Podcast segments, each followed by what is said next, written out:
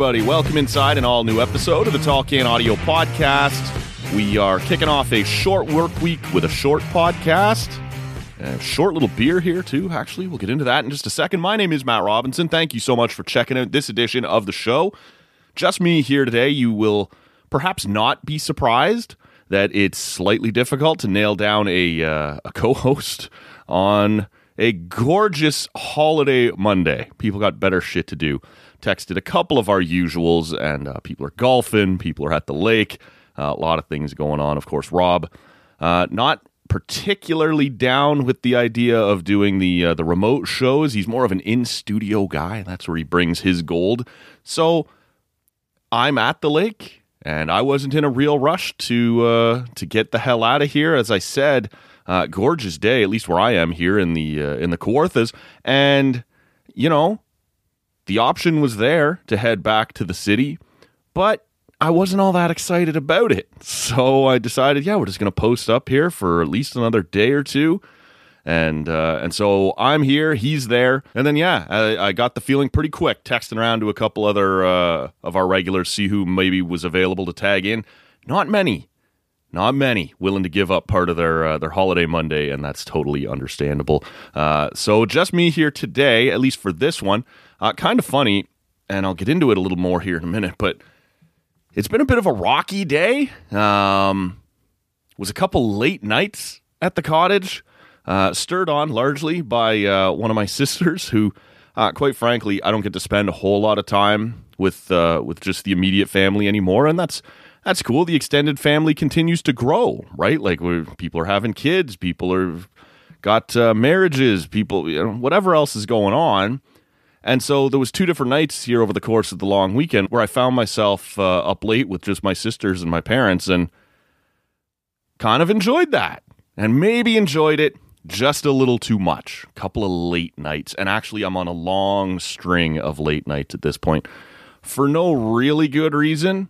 Wednesday night ended up being a late night for me and I told myself Thursday, you know, you'll shut it down early. You can recover. No big deal, right? This happens. Thursday, I don't watch a second of regulation time of Florida Carolina. Part of that is lack of interest. Part of that is sour grapes, right? Having had my Leafs go out here not too long ago at the hands of the Florida Panthers. So I'm just sort of like, well, fuck it. I'm not that interested. But then you hear it's going to overtime and I'm kind of winding down my night. And so you're sort of like, well, I'll just throw on overtime and we'll see what happens. Well, doesn't it go to a second and a third? And now you're hooked. You're invested, right? And then ends up going to a fourth overtime all the way to the very end of it.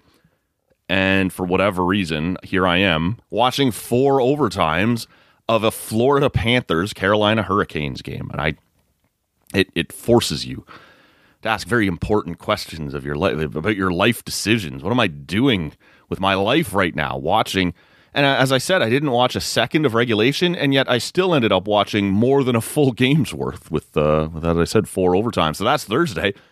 Friday, as I said, my sister rolls in here. Uh, everybody arrives at the lake. That ends up being a fairly late night. And then uh, Saturday, not quite as bad, but Sunday night, for whatever reason, everybody gets into it again. And so on Monday morning here, holiday Monday, as I'm sitting here recording this later in Monday evening, kind of trying to recover just a little bit uh, yeah, playing hurt for you guys, right? It's uh, it's been a quiet day around here as everyone sort of petered out, but a beautiful day. So decided to stay here. Like I said, that's why Rob and I are not in studio, and uh, and that's kind of how that played out. One of the interesting things is I mentioned a couple of different people that I texted to see if anyone was available to co-host this show. Someone texted me, and uh, and it was our buddy Lever Sage from TSN twelve hundred he sends me a text message, and all it says is, "So when are we recording?" I'm like, "Oh God, what have I missed?" Because that's about 11:30 in the morning, I believe. I got that text from him, and I'd been up for a bit, but not long, not long. Woke up around eight o'clock, went and hit the head, and then yeah, back to bed as it had been. Like I said, I think about three three o'clock, three thirty the night before, and I was just trying to get a little more sleep. And when I woke up, I did a quick kind of tertiary scroll of my messages and, and Twitter, and there wasn't anything there standing out. And I went down. I'm hanging out with my niece and nephew a little bit, and I get this message from Lever Sage. And again, it says all it says is, "So when are we recording?" I'm like, "Oh, I've missed something." Right? There's something he either wants to rub in my face, or some big news, or something going on here. I jump back on Twitter. I jump back on a couple different apps looking for any kind of news, and there's nothing there. So I texted him and just, "Did I miss something? Like, what's going on? Or did we? Did I?" Did I schedule something? We've all been that guy before. Had a drink or two too many, and you schedule something and then forget about it in the morning.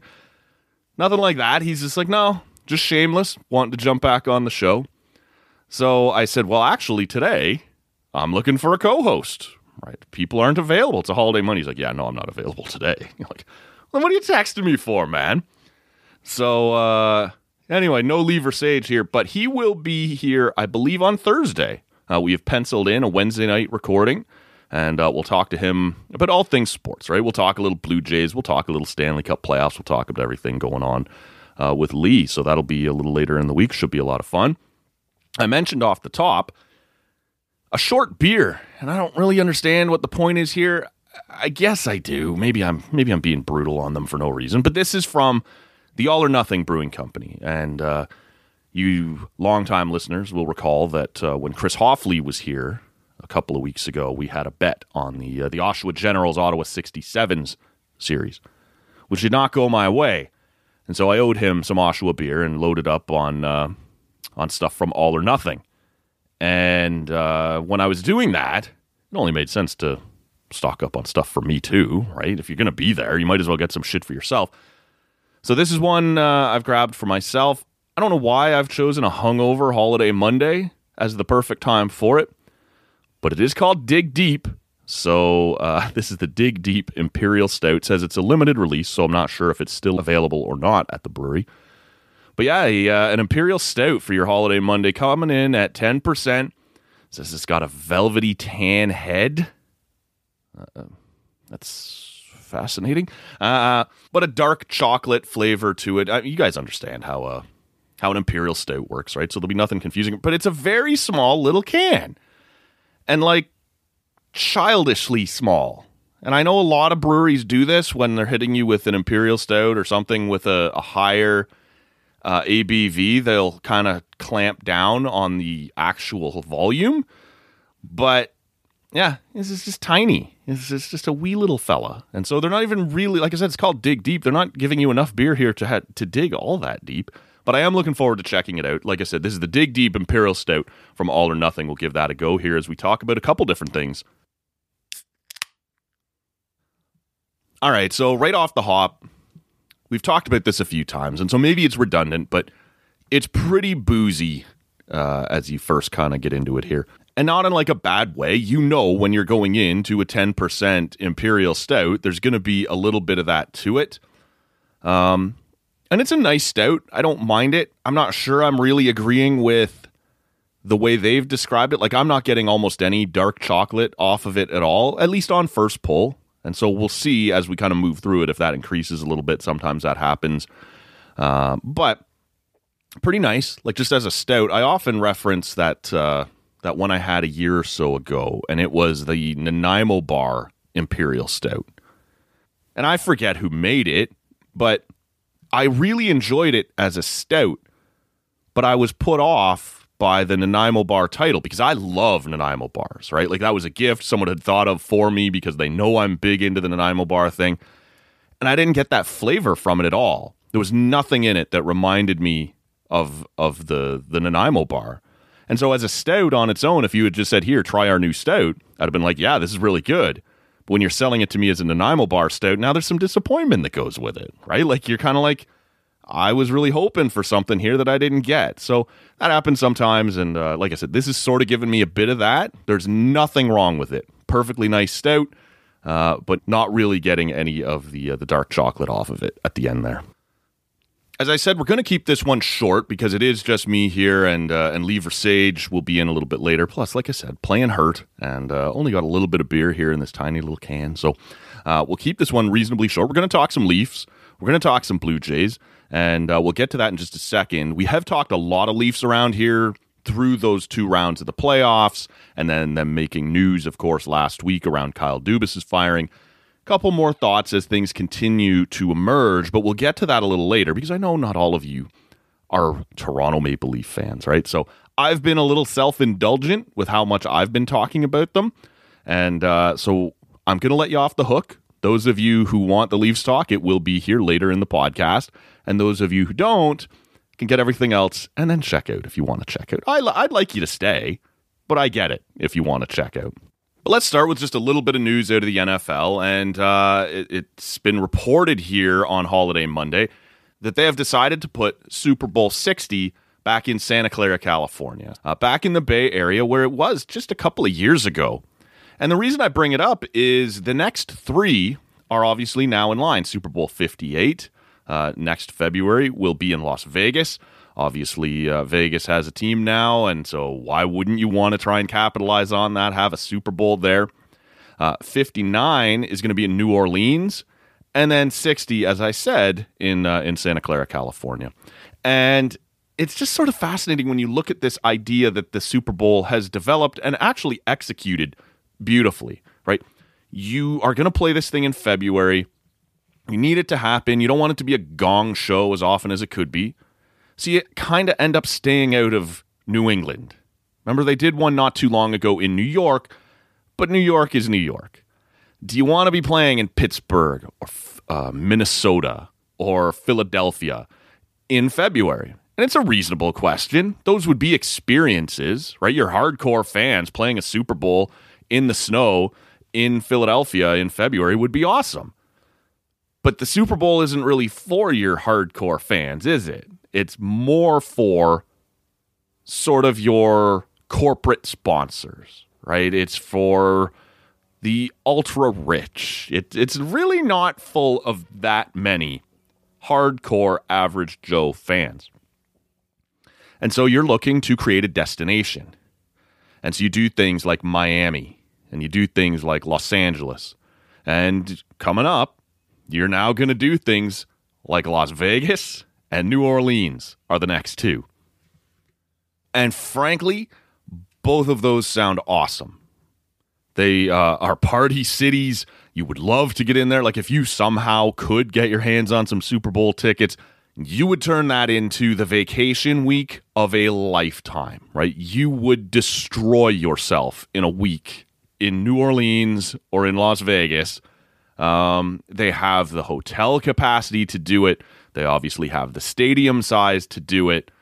And they have the idea of this being a destination. And that's that's the draw, right? Nice weather or indoor stadiums, that's what they do now. And hopefully you do it in a city that people badly want to go to. And you've accomplished that for the next two. But this third one back in Santa Clara, look, California's nice, the Bay Area is nice, but does it really fit with the last ones I just mentioned?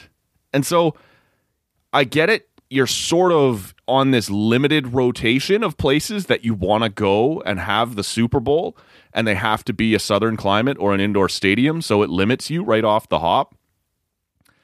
But I'm not sure if I'd be going back to Santa Clara quite this soon, right? Like, I don't think people would really mind if it was a much shorter rotation. Like, legitimately, you just kept doing, not in this order necessarily, but Miami, Tampa, New Orleans, Las Vegas, maybe Phoenix. But again, Phoenix, like, Phoenix is a big city and it's in the right climate. But are you pumped to go to Phoenix? Like, is that a destination that you can't wait to get? I understand the Super Bowl is the destination, the reason you're going. But does it stand out like Miami and Vegas and New Orleans do? And even LA? I don't know. Like, maybe you just kind of shorten up the rotation or drastically broaden it, right? Fuck it. Every now and then, we're going to play in Minnesota for the Super Bowl. And maybe there'll be a blizzard and no one will be able to get to the game. Seems unlikely, but could happen, right? We're going back to New York. We're going back to New England. I don't know. It seems to me like they're kind of trying to do this 50 50. Like, we still want to include as many as we can, but we want it to be a destination thing. And to me, some of these just don't really fit in that uh, in that situation, right? In that scenario. So, just a little note that these are the sorts of stupid things that stay on my mind. Vegas and New Orleans awesome. Santa Clara, eh, whatever. It'll be fine, but maybe not on that same level, right? Honestly, as I have another pull on this uh, this stout, I don't know that there's any other word I would use to describe it other than boozy. And often when they're boozy like this, it's like boozy, but I get what you're going for. I still I'm getting that other taste coming through. I'm getting whatever else is happening there. This this is just boozy. So uh, again, it's fine, but it's not great. So uh, about two weeks ago, I put out a solo podcast when I gave my thoughts on Ryan Reynolds and the Remington Group bowing out on the Ottawa Senators sale. And I said at the time that maybe it wasn't necessarily that they were out, it was that they were trying to send a message. And you can go back and you can check that out at tallcanaudio.com or wherever you're hearing me right now on your uh, your podcast app. If you just scroll down a couple episodes, you'll see it there. And I suggested that yeah, whether it was the Remington group trying to get someone's attention or maybe that it was Ryan Reynolds trying to get someone's attention, saying, you know, my group is out. I'm not necessarily out. I would be interested in jumping on with another group if if anyone was interested in having me. And it was reported by Postmedia in Ottawa this weekend that by all accounts, that is off the table now. And that Ryan Reynolds has moved on and he has closed the door on owning the Senators. He is out completely. And so it's interesting as we kind of enter oh, into the final stages of this, or, or, maybe we haven't entered them. Like in theory, we've been in the final stages for a while now. The final bids were due in last Monday, and we didn't expect to hear right away. These are billion dollar bids with all kinds of moving parts, all kinds of members of different groups that need to be vetted and investigated, all these sorts of things. They were going to do their due diligence. But we're a week or so into it now and by all accounts, yeah, there was four groups that came through, all of them legitimate, all of them serious. But yeah, this Remington Ryan Reynolds thing is over. And I speculated on that last podcast that maybe this would have been better off without the celebrity involvement for months now. People have been excited about Ryan Reynolds being associated with the city of Ottawa, and rightfully so. He's a big celebrity people uh, know the the Wrexham documentary, everything that he's done with that, and it was put pretty black and white here today on uh, on Holiday Monday that no, he's gone, he's done, and so you know, I guess I got to eat a little bit of crow on that, right? I didn't come out and say 100% he's still in and will still be a part of this, but I did speculate and say this feels to me more like message sending. And it sounds now like it wasn't. They absolutely are out completely. And so I just wonder for you Sens fans who listen to this podcast, right? We're based here in Ottawa with you. There was all kinds of talk about Ryan Reynolds. I do. I wonder how people are feeling now because of the Twitter feedback, which is often a pretty bad representation of how the greater public is feeling, but it is perhaps the most available one, right? It's the easiest place to go and find these reactions. I wonder how you feel now because, yeah, it looks like people are pretty upset. And as I speculated to uh, a week or so ago, I think it's possible it would have been better off if this never happened, right? If there was never talk of Ryan Reynolds. Because this organization in March 2022, when Eugene Melnyk passed away, had a terrible reputation, whether it was his own, whether it was their reputation among local vendors, other National Hockey League executives, the fan base here in Ottawa, um, the organization did not look good. And as we've moved through this process, it's only gotten better. Now, the Sens, I don't know what you'd categorize this past season as. Some of you want to call it a success. They certainly improved. But a lot of people last summer said that the team was guaranteed to make the playoffs and that did not happen. And in that case, in that frame, it's not a success. So that's up to you how you would want to frame it in your own mind. But off the ice, when you've talked about how many different groups have stepped in wanting to buy this thing, how many celebrities have been involved. Last week we had Donovan Bailey, and maybe I should talk more about that in just a second. Uh, he joins the uh, the Neko Sparks group. Uh, the Weeknd recently signs up with one of the groups. And, you know, whether or not you believe that the celebrity involvement has been a good thing, it's certainly put the Senators on the map a little bit while this is playing out. But the biggest thing is the money. This thing was sort of loosely valued around 600, maybe 650 million dollars.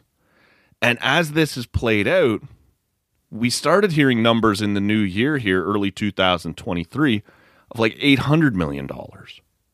And then in the last month or so, we hear $900 million to a billion dollars. And apparently, if you believe the reporting, one bid of over a billion. So this has unquestionably been a success for the Ottawa Senators. The new ownership is unquestionably going to be very stable, very well off. Without doubt, this organization is in a better situation than it was a year ago at this time. And yet, we find ourselves talking about disappointment over the lack of Ryan Reynolds. And so, I guess that's legit. I guess after you hear about it for a while, you sort of decide, well, this is what I want and this is what I'm into. And I can't believe Ryan Reynolds is going to be a part of my hockey team and my city. And then he's gone. So I'd be curious to hear from you at Tall Can Audio on Twitter and Instagram. How are you feeling as you hear the news that A, the Ottawa Senators are about to be purchased for somewhere between 900 million and a billion dollars, but also that you've lost Ryan Reynolds? How are you balancing that? What's your level of disappointment versus your level of excitement? How are you feeling about this, Sens fans? Let me know at Tall Can Audio. Something I can tell you I have feelings on is the recent performance of the Toronto Blue Jays. It hasn't gone very well here in the last couple of weeks. And they come back from this mediocre road trip a week ago Friday. It's about 10 days ago now, 11 days ago now and you're just sort of like, well, that wasn't great. You had been swept four straight by Boston, but you go kind of rebound in Pittsburgh, and then things don't go very well in Philadelphia. And you come home and you're sort of like, man, we're off the rails here a little bit. And you're trying to keep it in perspective because it's a 162 game season. It takes a long time to get through all this. And a bad 10 days isn't going to kill you as long as you rebound properly. So they come home and they sweep the Atlanta Braves. And you're like, well, all right. I guess we're feeling fine here now, aren't we? But even in that series, there were things to be concerned about. You wouldn't say the Jays were playing great baseball, when you sweep the Braves, one of the top teams in the National League, you sort of feel like you've got your shit back tight. We're, we're getting on the right track and we're going to be okay. Well, then the Yankees come to town, and there was all kinds of noise in that series about guys cheating. You know, with the the, the Aaron Judge kind of glancing away from the pitcher. What are you looking at? Kind of thing. Um, they had a, a, Yankees pitcher using the substance on his hands, and uh, the Yankees subsequently would also be called out on that again in their next series. So that wasn't just a Toronto thing. But ultimately, you lose three of four you're kind of like, that's not ideal. Now, the Yankees aren't a bad team. So sometimes that happens, and you were in position to take two of four, and you just kind of saw it off, and you'd be like, well, whatever. But you end up losing three of four, and all of a sudden, this series against Baltimore comes in this weekend, and you're like, this is important. Like, we got to have this. And they don't.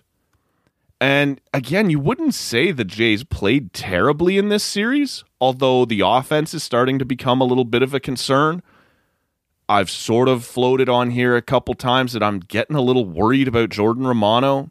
Like, not, oh my God, we're in huge trouble, but less confident in him than I was, right? Like, when he used to come in, look, every closer blows the occasional save, but for the most part, you felt like you were in good hands right? He's going to come in, he's going to lock this down, we're going to be okay. And I don't feel that right now. I don't have that confidence when he comes in right now. Is it possible he's he's just struggling a little and he's going to find it and he'll be back to what we're used to out of him? Yeah, that's possible. But man, there's just something, and, and we're almost two months into the season now. And at, at no point, even when it looks like he's got his stuff going, at no point do I feel like this is locked down. Like I can just shut this off and go to bed because he's going to finish it. No, I, I got to hang around. I got to see this out. And that reared its head again over the course of the, the last week or so. And again, when you get swept by the Baltimore Orioles, who we all understand are better than they have been in a long time. I was guilty of saying last year that they're not quite this good yet, but that they're about to be. And I didn't expect this year for them to be quite there yet, but they are. They're here. And you now have a week where you lose three out of four to New York and then three in a row to Baltimore. Well, that's a pretty bad week. And now you're headed to the Trop, the house of horrors, to play the first place Tampa Bay Rays. So the Jays are reeling a little bit here. And again, I'm it's not panic time. Like you're still above 500 and you have been since like the end of that first week of the season where you lost that series in St. Louis and you had that 10 game road trip to start the year. You you've always been above 500 since then, but they've never been able to put the pedal down and win like 8 of the next 10, right? Or get really hot and and just have this sustained thing where you know for 3 4 weeks this team is killing it right now and you're banking wins no, they've always just sort of stayed a couple games above 500 and never been able to totally get this all firing at the same time. Alek Manoah has struggled. That's something that you should be concerned about. Almost everyone else in the rotation has been fine based on expectations. Like Gausman, he's had a blow up. I think he's had two blow ups this season but you still feel like every time he goes out there, he's going to be fine. Because a, a, lot of the time, I think there was a stat like a week or two ago that said I think he'd had five starts where he had thrown like at least seven shutout innings and only won two of them. And you're kind of like, all right, that's probably not on him, right? Uh, but there's some warning signs here in some other places. Matt Chapman this weekend, who got off to that incredible start, hits his first home run since April 18th. You need more than that out of him. Brandon Belt is a guy that I think a lot of us were cutting loose after three, four weeks into the season, and he's sort of figured it out and got it going. He's sort of rebounded nicely. Dalton Varsho, though, incredibly up and down. Um, I don't. There's there just appears to be some holes in the lineup that you didn't expect. They're still a good offensive team, but I was looking at it on Monday morning, and there's about three or four pretty prominent uh, offensive categories where this year they're down to sixth or seventh. And so you can still win there. That's a top 10 rating in most of these categories, right? You'll be okay. But it's not quite the same feeling as like we're just going to automatically hit our way out of trouble. We're not this legendarily good offensive lineup anymore. And so if you make defensive mistakes, and you don't get good pitching, that's a problem. If your bullpen isn't as good as you hoped it would be, if Romano is blowing saves for you, Anthony Bass is nowhere near as good this season as he was last season, these things start to add up, right? And at some point, there's only so many holes in the boat that you can plug at once. And so the Jays aren't sinking, they're not in huge trouble. But man, you couldn't afford to have a 10 game homestand where you only sweep the Braves and then lose six out of the next seven to American League East opponents before you have to head to the Trop. That's putting yourself in a terrible spot because I think we know that pretty often those trips to the Trop also involve a lot of losses. So you'd have liked to have banked a couple of wins there before making that trip. Can we talk just for a minute about Ryan Mountcastle? he's just a guy, but he's killing us. And he has been for a while. Good friend of the show, Andrew Stoeten from the batflip.ca, put this out on his Twitter. You can follow him, interestingly enough, at Andrew Stoeten.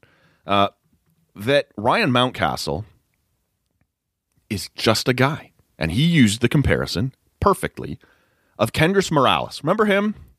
Remember when the Blue Jays let Edwin Encarnacion leave and replaced him with Kendrys Morales? Remember how well that went? In Kendrys Morales last season in Toronto, he was a 107 WRC plus player. We're not going to get too deep on what that means, but WRC plus is weighted runs created plus. It takes all kinds of things into consideration the pitcher you're facing, the handedness, the ballparks you're hitting in. And 100 is average. He's just a guy, it's a replacement level guy. In his final season in Toronto, Kendrys Morales was a 107 WRC plus. So just sort of above replacement level. And we considered that a disaster. We hated that move. We were tired of this guy by the time he left. In the last two seasons, Ryan Mountcastle has WRC plus ratings of 106 and 103 against everyone except Toronto. Do you want to know what his WRC plus against Toronto is? 193. He is dominating. He is hitting us like Babe Ruth. Hank Aaron numbers against the Toronto Blue Jays, and it is inexplicable. Why is he crushing us and only us so hard? He's just a fucking guy. From 106 and 103 to 193. Only against us. It's fun being a Toronto sports fan, isn't it? You love that. The Orioles are okay, and uh, they're better than I thought they would be this year. I don't expect them to contend at the end of 162 games. I don't expect them to make the playoffs. But if they have Hank Aaron, Ryan Mountcastle dominating the world, maybe I'm wrong, but he's not dominating the world. he's only dominating us. And isn't that just fucking delightful?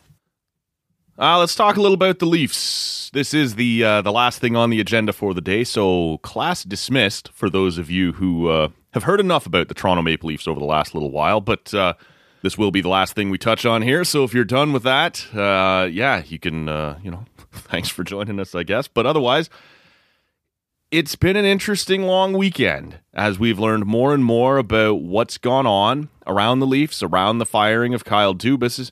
And I talked an awful lot about my thoughts on this on the Friday after Brendan Shanahan's uh, press conference. So, not going to relitigate everything, not going to rehash everything, but a couple things have come to light. And, you know, sometimes you just have some new thoughts as you kind of, I don't know, ruminate on these things, right? As you kind of marinate. And the first thing that I think is worth pointing out here, because we didn't know this at the time that I recorded on Friday, is that Jason Spezza has left the organization.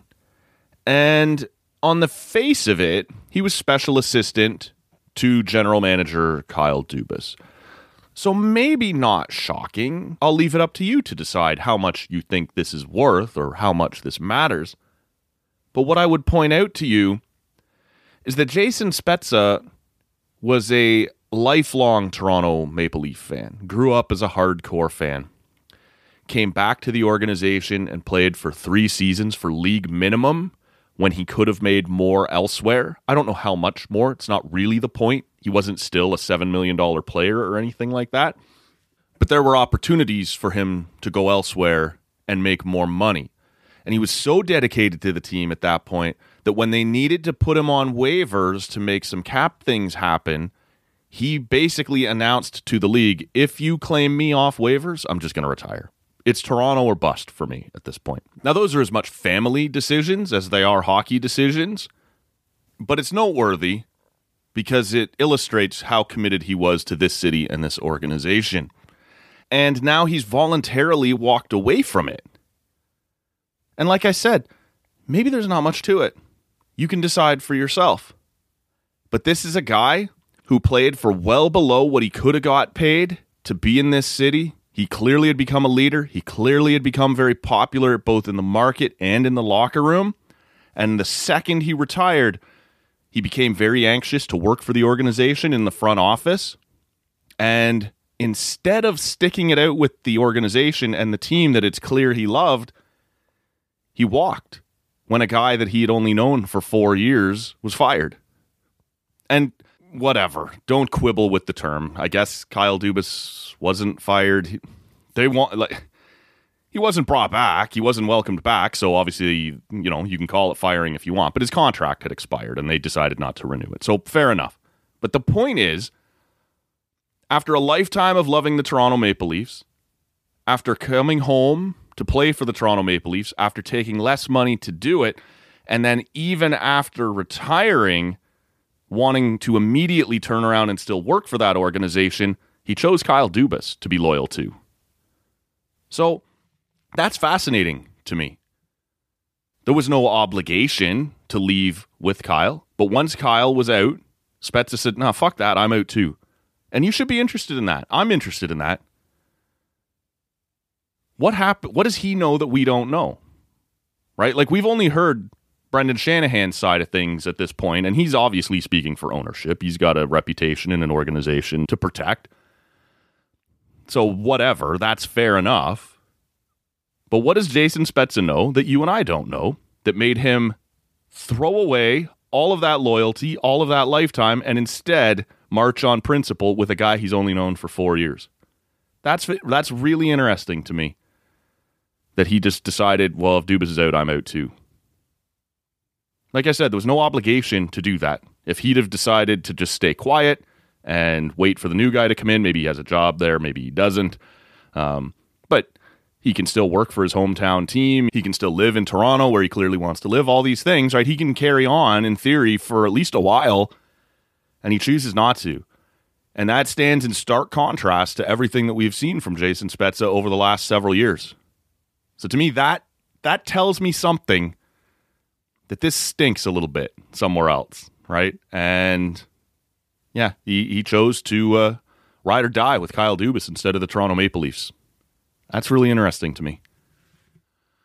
Uh, I've had to spend the weekend biting my tongue on my uh, my Twitter mentions, and a lot of people have agreed, but a lot of people disagree, and, that, such is the nature of Twitter in a, in a debate like this. But I, I, you know, you're trying to enjoy a long weekend with your family and not get bogged down on the people who are, well, calling you stupid. Uh, as I mentioned on the the Friday show, to me this was bungled by MLSE, and I tweeted the same thing. They had the opportunity for over a year to lock this guy up, chose not to. Uh, decided after the trade deadline that they did want him back. Started working on negotiations at that point. Uh, and then during the playoffs, again, wanted him back. Um, when we got to the day after the Leafs were eliminated, they come again and say, We want to do this. And now Dubas has the position and a little bit of leverage to say, Yeah, let me talk to my family. We'll see you in a couple days. And then they decide four days later, Nah, fuck it. We actually don't want you back. And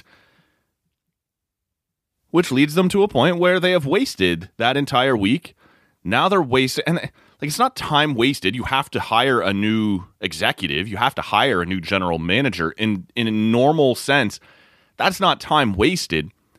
But you are less than a month away from the draft now, and you are only like five or six weeks away from having to have decisions made on Auston Matthews and William Nylander and Mitch Marner all of those guys have some form or another of total no move clauses or limited no trade clauses kicking in on July 1st, and then they'll have the leverage. So all this time that is now being spent looking for a new GM is is in theory on that front time wasted. That's all bungled by MLSE, especially if you decided you were bringing him back anyway. So this is what I've been having to bite my tongue on on Twitter instead of engaging with my tweet didn't say Kyle Dubas needed to be rehired. I personally, yes, I would have kept Kyle Dubas around. I would have extended that contract. And so would they. Brendan Shanahan said that multiple times or in his own press conference. We decided after the trade deadline, want to bring him back tried to get that done all the way up until last Monday. So the Leafs thought the same thing. And they now don't have him. And yet I have the hoople heads in my Twitter mentions coming at me telling me he deserved to be fired, didn't win enough playoff rounds, gave too much of the cap to four guys, and those are reasonable opinions. But don't tell me my take that this was bungled by MLSE is wrong because MLSE doesn't have the guy that they said themselves they were happy with and wanted back. The point isn't whether or not Kyle should or shouldn't have been let go. To make the argument that he should be let go is a legitimate one. Like I said, I disagree with it. I would have kept him around, but you did only win one playoff round. You did dedicate a lot of cap space to four players. You did make some questionable moves. In my opinion, way more good ones than bad ones. But there is a reason, like it's reasonable to say, no, I think it was time to move on. This is a winning business. This is a results oriented business, and the results haven't been there. That's a reasonable argument. So why are you telling me that I have a terrible take that MLSE ever let it get here? Brendan Shanahan himself is saying to you, we tried to rehire him for three months. Said himself in his press conference, thought he did great work at the trade deadline. I have seen enough to start the process of rehiring him. The Leafs wanted him back.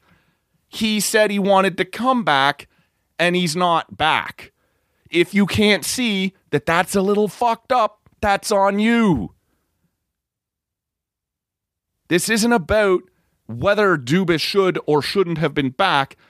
It's about them saying, we want him back, him saying, I want to be back, and him not being back. Figure it out. That's how a $6 billion organization runs. And this isn't new. They did this to Masai like two years ago with the Raptors. These are major decision makers that you're taking right to the very edge. You're playing chicken with.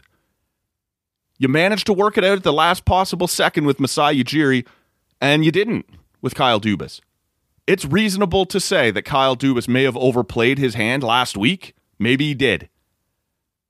But we never should have gotten there. This is not the way an organization like MLSE should be run. When you're this big and this powerful with this many resources, there's no salary cap on this shit. You can spend whatever you want.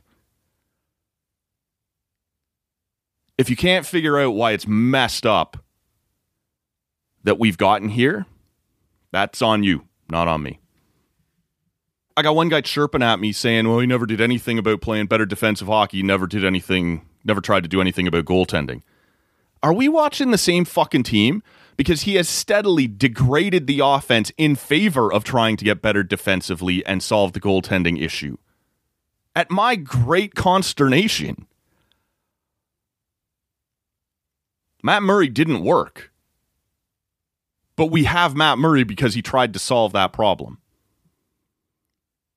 Same reason you have Luke Schenn and Jake McCabe and Noel Acciari and Ryan O'Reilly. What are you talking about? This uh, this whole thing has melted people's fucking brains. You don't have to like Kyle Dubas, but you should be able to look at the organization and go, "Did this really just happen this week? Did this all just happen in 4 days? You decided on Monday, I'm trying to re-sign him. I watched his press conference, and now I don't want to re-sign him. That's the way we're running things here. Brutal, brutal. Feels good to get that off my chest a little bit. Like I said, I keep seeing all these mentions come in on uh, on Twitter over the course of the weekend. You're like, I, I just can't be bothered to engage right now. But on the microphone, late on a Monday, feeling a little hungover, a little grumpy. Yeah, you're getting it just some of the worst fucking takes. And the worst ones are the ones who come in and go, this is a bad take. Care to elaborate? Do you have a point of any kind? Or are you just sitting there shitting in your man sized diaper, flinging feces at anything you can find online? Smarten up. Fuck. MLSE is a $6 billion organization. It hasn't had a CEO in 18 months, despite the fact that they claim they've been looking for one. And yet somehow they're dicking around Kyle Dubas on the last possible week, after doing literally the exact same thing to Masai Ujiri like two years ago, and somehow we have people out here cheering on ownership saying they didn't get involved. This is all on Kyle Dubas. I don't know how you can stare at the evidence here and see anything other than the fact that, yeah, this got fucked with at the last second. And now you don't have the guy that you wanted. Well, fuck you. That's how it works sometimes. This reeks of the MLSE of old the way they used to do business when it was chaos all the fucking time. Who operates this way? And like even the more hockey stuff, it just screams at you. You brought this guy in a few years ago to be your new up and coming hotshot GM. And you let him learn on the job at the wheel of the Toronto Maple Leafs. And quite frankly, as I've said, I was on board with that. But now that he's made his mistakes at the wheel of your machine, gained some experience, is clearly getting better at this, now's the time that you part ways with him I, I guess. Good job. Way to go. You, you, you nailed that. When it came time to actually have to pay him, like they didn't have to pay him shit compared to what a lot of GMs are making in the league because he was the young guy. So essentially, you got him on an ELC, an entry level contract, as like players get. Now that it comes time to pay him, your big offer was 20% less than what Ken Holland is making in Edmonton to ruin the Oilers. Get real. Like there's so much going on here that reeks of ownership. This doesn't have anything to do anymore with whether or not you thought Kyle was the right guy or the wrong guy. They wanted him right up until the last second. They fucked around and found out, and now you don't have him. We need to be talking about Brendan Shanahan. We need to be talking about pretty clearly Edward Rogers because it's well reported that he was the one fucking around with Masai Ujiri last time we did this. And we need to be talking about the relationship between Bell and Rogers and uh, and Larry Tannenbaum.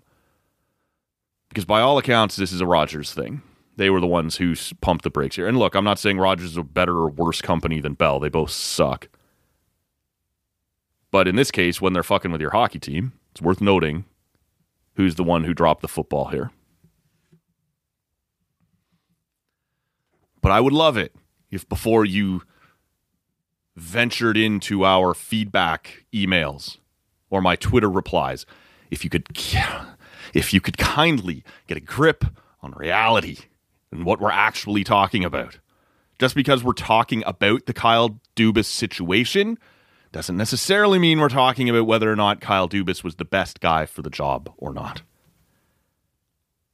We might be talking about how the ownership handled the Kyle Dubas situation. I get it. Most people on Twitter can read. Reading comprehension. Still a little bit of a lost art for a lot of people. What is it that these words in front of me that I recognize actually mean when strung together in this order? Please get a handle on that before coming at me again. Need to be, need to just start being way more liberal with the block button. Whew. Lots of names floating around out there now. The main one seems to be Brad Treliving. If you want to talk about uh, teams that are pretty happy this mess is going on in Toronto right now, it's probably the Calgary Flames because they look like a fucking joke right now. Their GM decided to leave because Flames ownership refused to pay the money it was going to require to fire Daryl Sutter and then bring in someone else. And so that's essentially what broke down the relationship between Brad Treliving and the Flames ownership. And about three weeks after they announced that Brad Treliving is out as their general manager, they turn around and fired Daryl Sutter anyway. That's a bit of a gong show, too. So they're happy to have the Leafs out front taking the punches right now. But Brad Treliving is, uh, by all accounts, one of the front runners because Shanahan said at his press conference on Friday he values, I guess, experience more than competence. It's a fascinating stance to take. I don't think Brad Treliving would be a bad choice, but there's nothing overly exciting about him. Like that doesn't get me wound up. That doesn't get me thinking, okay, we're going to be right on the right path here. Like he's some sort of brilliant thinker or whatever. I think he'd be fine. Not bad, but not great.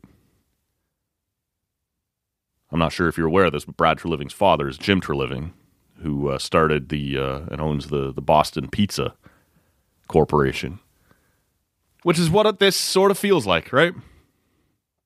I don't know. It won't be bad. It's not going to be great. I guess he'd be fine. It's kind of like going to Boston Pizza when you're kicking around dinner options. The problem that you run into here, like a lot of people are talking about Doug Armstrong out of St. Louis. Well, he has a contract.